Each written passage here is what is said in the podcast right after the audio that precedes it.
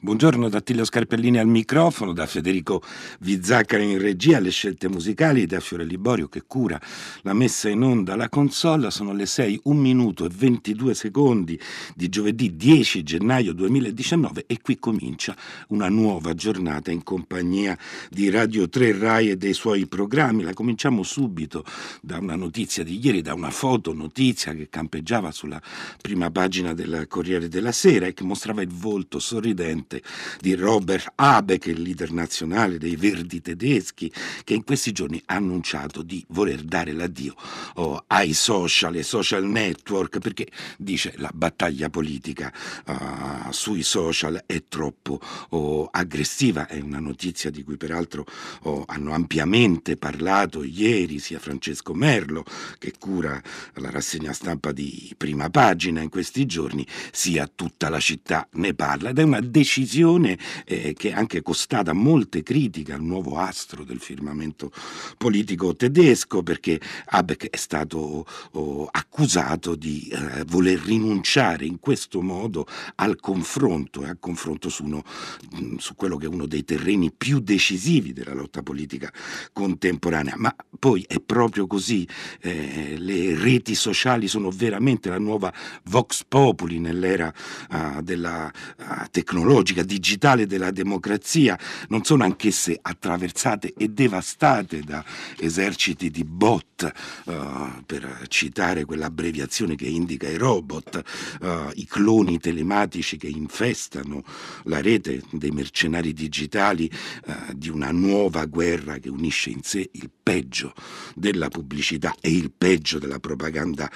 politica. Così sostiene non il solito teorico, non il solito sociologo, non il solito filosofo, filosofo, ma una, videoart- una videoartista dei nostri giorni, la tedesca Ito Steyer, in un libro che è un incalzante atto di accusa contro la compiacenza dell'estetica contemporanea eh, rispetto al mondo così com'è, al mondo della finanza e della comunicazione duty free art, l'arte nell'epoca della guerra civile planetaria, è un saggio che è pubblicato in italiano da uh, Joanna Levi, uh, sicuramente il web uh, da, da una parte facilita facilita, dall'altra complica l'accesso a quelle che nell'universo della, della, dell'informazione, ma anche nella uh, ricerca accademica, vengono chiamate fonti. E fonte è proprio la nostra parola del giorno, il filo rosso musicale uh, che ci eh, porterà fino a stasera con le eh, indicazioni che potete inviare come sempre al 335 5634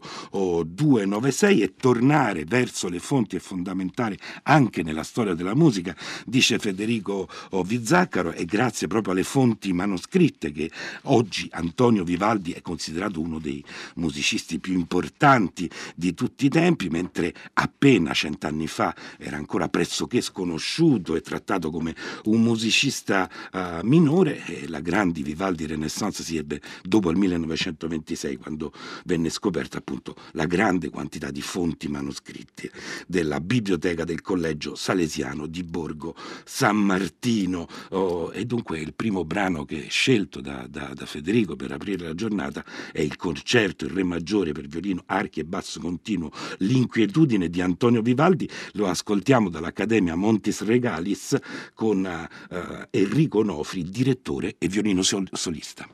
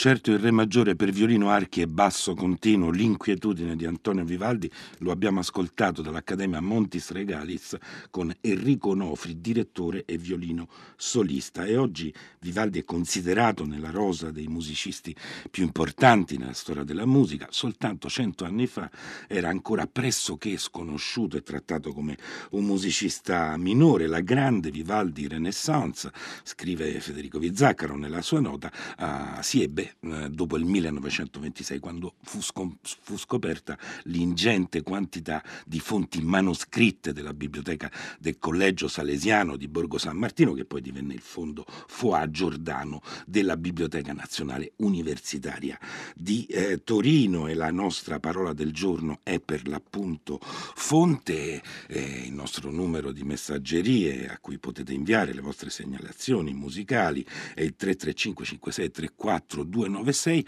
eh, e noi partiamo anche noi da una fonte. La nostra fonte è un'immagine, eh, l'immagine di un carro armato, un carro armato su un piedistallo. È un relitto bellico, un pezzo da museo della seconda guerra mondiale che infatti è stato trasformato in monumento o monumento a imperitura, a memoria in una cittadina dell'Ucraina orientale. Un carro armato da battaglia sovietico denominato IS-3 in omaggio a Joseph Stalin, che all'epoca della sua costruzione era il comandante in capo di quella che la tradizione eh, sovietica ha trasmesso come la grande guerra patriottica contro l'invasore nazista. Ma ora esce fumo dal motore del blindato, il carro armato funziona di nuovo perché un gruppo di uomini lo ha fatto scendere dal basamento e lo ha lanciato in una nuova battaglia, quella dei separatisti filorussi contro l'esercito ucraino, come poi riferirà il miliziano che lo ha restituito alla guerra, il carro armato, il blindato, ha attaccato un checkpoint ucraino facendo tre morti e tre feriti tra le file del nemico. È una storia veramente accaduta e soprattutto è l'immagine su cui si apre un libro che dovrebbe parlare di tutt'altro, anche se ha la guerra iscritta nel suo titolo, Duty Free Art, l'arte nell'epoca della guerra civile planetaria di Ito Steyer, pubblicato da Johann Levi, editore. Ma Ito Steyer, l'autrice, è una delle più importanti videoartiste contemporanee, dunque non è strano che il suo libro cominci con un'immagine eh, e con un'immagine così singolare e potente come quella del carro armato che riprende magicamente vita, quasi annusasse nell'aria l'acre ed esaltante profumo del combattimento. Oh, è la storia a lungo data per morta che di colpo invade eh, il terreno dell'ipercontemporaneo, così lo chiama uh, la Steyer, uh, dimostrando inaspettate capacità di simulazione e anche di azione. La storia che dice la videoartista tedesca è un attore proteiforme, quando non un combattente irregolare, come i miliziani filorussi che attacca sempre alle spalle e preclude qualunque futuro. Ma è anche la storia di cui parlava Karl Marx, che quando si ripete una seconda volta si ripete in farsa, mobilitando il patriottismo di ieri per nobilitare l'assai più oh, sordido, tribale nazionalismo di oggi, agitando la bandiera dell'utopia per legittimare l'imperialismo più locale e finendo col trasformare la tradizione degli oppressi, eh, dice Ito Steyer, in un battaglione di tradizioni oppressive. Ecco, chi si aspettasse da questo saggio l'ennesima riflessione sull'estetica del contemporaneo, dove la parola guerra appare eh, soprattutto come metafora, si troverà invece davanti a qualcosa di molto più uh, urticante. Duty Free Art, infatti, è un esercizio uh, quasi selvaggio di filosofia della storia che rimette l'arte a brusco contatto con la violenza di una uh, realtà che, lungi dal rifugire o dal trasfigurare, ha invece contribuito a creare e soprattutto a mantenere. In un mondo in cui le simulazioni mediatiche producono effetti reali e devastanti su tutti i teatri di conflitto, che si tratti di guerre guerreggiate o di bolle finanziarie, l'arte contemporanea è una specie di patina, un sostituto che fa credere che tutto vada bene, mentre la gente annaspa, scrive eh, Ito Steyer, eh, sotto i colpi di politiche shock, campagne militari shock, reality show, tagli di corrente, tagli di tutti i generi. Ma anche l'arte è un valore nel senso economico del termine che si scambia sui mercati, un prodotto che viene stoccato dentro forzieri invisibili agli occhi dei comuni mortali, come sono i magazzini di Ginevra o di Singapore, dove si ammassano centinaia di capolavori esentasse di un'arte che non si vede più, ma riappare magicamente per delle elite di super benestanti non appena il, uh, il denaro la risveglia con il suo bacio. Ecco la descrizione di questi magazzini blindati in cui vengono stoccati i titoli di un'arte che è sempre più un'immagine riflessa del mondo così com'è e sempre meno invece una forza capace di cambiarlo o di rimetterlo in discussione, non è del tutto nuova. L'aveva già fatta uno dei decani della critica d'arte europea, Jean Clair, in un libro dal titolo piuttosto eloquente, L'inverno della cultura si chiamava, ma nelle pagine di Ito Steyer è portata questa analisi alle estreme conseguenze e forse in modo ancora più incisivo dal momento che la critica eh, non viene appunto da un teorico oh, ma da una protagonista della stessa arte contemporanea. Il deposito di opere, il magazzino oh, di opere più di una prigione o di uno scrigno, più di un ammasso di merci, è il nuovo museo globale ed extraterritoriale, privato e ipertecnologico, che sostituisce il vecchio museo pubblico nazionale. Insomma, è il lato oscuro della finanziarizzazione dei valori artistici di cui le biennali, le fiere d'arte, i musei firmati dalle archistar che abbelliscono indifferentemente democrazie e democrature, regimi autoritari e dittature sono soltanto facciate. La grande differenza con il passato è che le opere eh, stipate in questo deposito non hanno neanche più bisogno di esporsi allo sguardo pubblico, come accadde con Guernica, l'opera simbolo del Novecento, che nel 1937 veniva esposta praticamente all'aperto, oh, sotto gli occhi di tutti, nel piccolo padiglione della Repubblica Spagnola all'esposizione di Parigi. Ecco, e si muovono le opere, scrive Ito Steyer, da una stanza del magazzino alla successiva, senza neanche essere viste, ferme nelle loro loro casse viaggiano fuori dai territori nazionali con solo un minimo di tracciamento e di registrazione, come i sovversivi, le droghe, i prodotti finanziari derivati e altri presunti strumenti di investimento. Per quanto ne sappiamo, le grandi casse potrebbero anche essere vuote. È un museo dell'era di Internet, ma un museo del dark web dove i movimenti sono oscurati e c'è foschia sullo spazio dati. Ecco, nel frattempo dai files di Wikileaks escono le commissioni questioni e le commissioni inconfessabili dei potenti della terra ad artisti e progettisti di fama globale e si scopre che alle soglie, poco prima della rivolta e della guerra devastante che ne è seguita, il dittatore siriano Bashar al-Assad aveva in progetto di commissionare a una celebre archistar il restyling del Parlamento siriano, un altro di quei luoghi che nella guerra civile planetaria di cui parla Ito Steyer tendono a perdere di dissenso e non solo in Siria.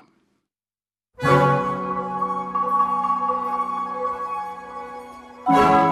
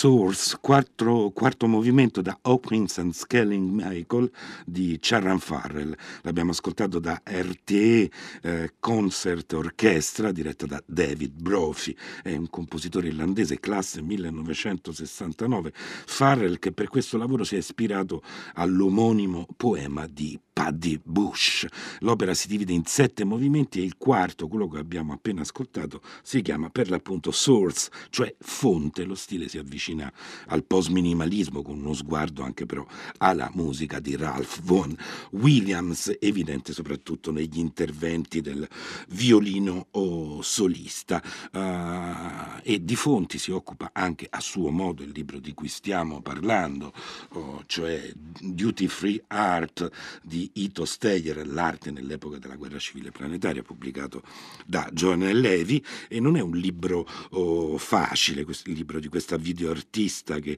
preconizza che l'arte scomoda finirà presto per essere liquidata, assieme a tutto ciò che non è piatto o non è enorme o che risulta vagamente complesso o provocatorio, assieme alle prospettive intellettuali dell'arte contemporanea e alle narrazioni storiche non tradizionali. Però è un libro forte e necessario che a dispetto di un linguaggio fortemente contaminato proprio dai, dai nuovi media eh, ricollega fenomeni ed eventi che spesso tendiamo a percepire eh, separatamente. La simulazione delle reti e la realtà invece devastante delle guerre, delle guerre contemporanee, cioè il virtuale e il reale che si confondono spesso volentieri, le immagini digitali e quelle eh, invece dell'arte, scoprendo non soltanto che le macchine non vedono come come gli uomini, ma che ormai eh, producono immagini per altre macchine tagliandoci completamente fuori. Oppure la rappresentanza politica e la rappresentazione culturale che l'autrice, Keito Steyer, unisce all'interno della stessa crisi, facendo capire fino a che punto nazionalismi, tribalismi, populismi sono soltanto l'altra faccia di uno svuotamento delle istituzioni democratiche che è cominciato proprio con il neoliberismo terrorismo, ecco, con una punta che dovrebbe essere il loro principale avversario, con una punta particolarmente acuminata che è quella uh, sui cosiddetti big data e sulla resistibile o irresistibile ascesa del potere degli algoritmi in ogni campo del sapere e della vita, il potere dei cosiddetti bot, che è un neologismo che sta per robot nella formazione eh, del consesso. Ecco, se soltanto la metà di quello che Ito Steyer e prima di lei anche un filosofo, Byung-Chul hanno scritto sulla capacità distorsiva esercitata dalla logica numerica, sui processi valutativi e decisionali, è vero, non si capisce proprio come sia possibile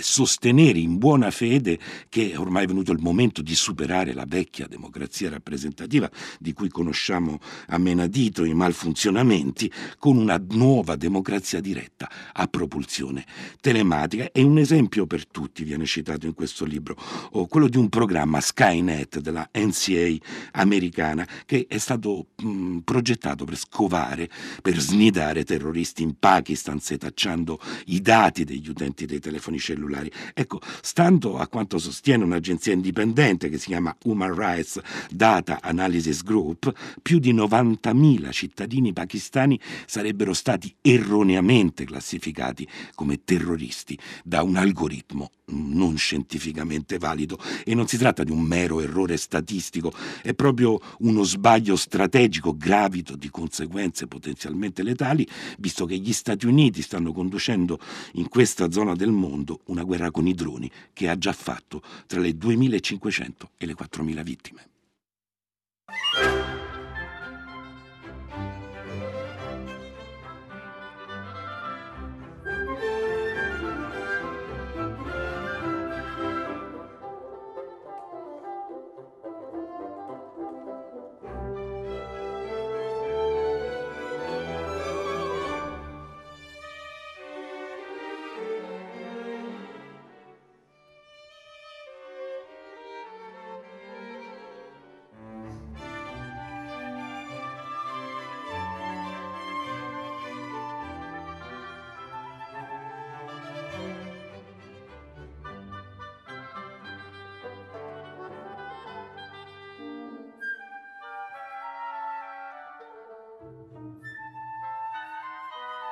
Música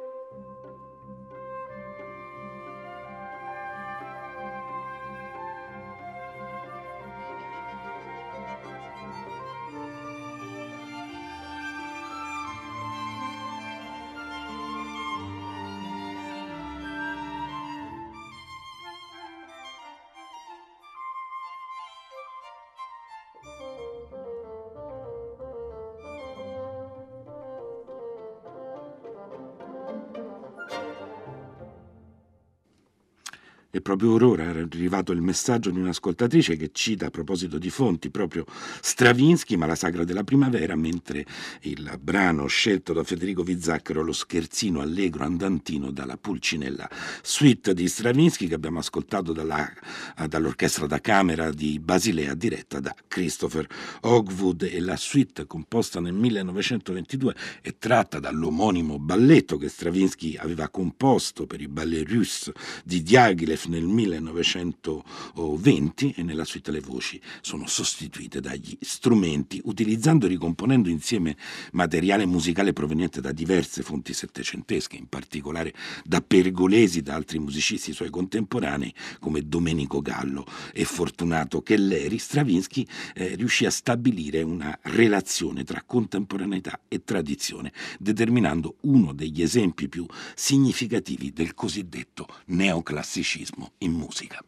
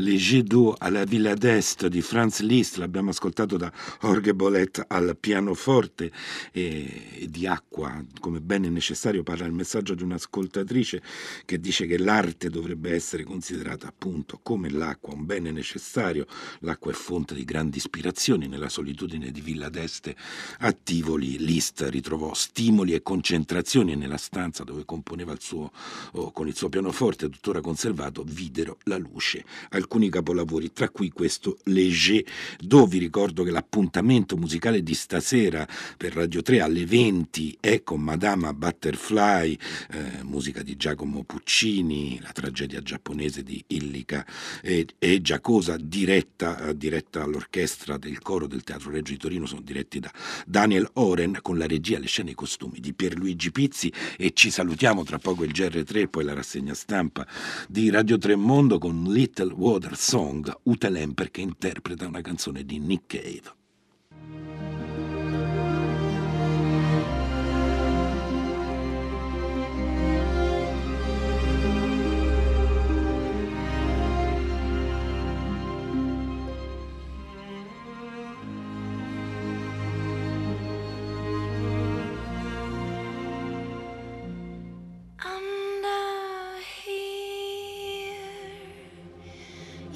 Just take my breath away. Under here, the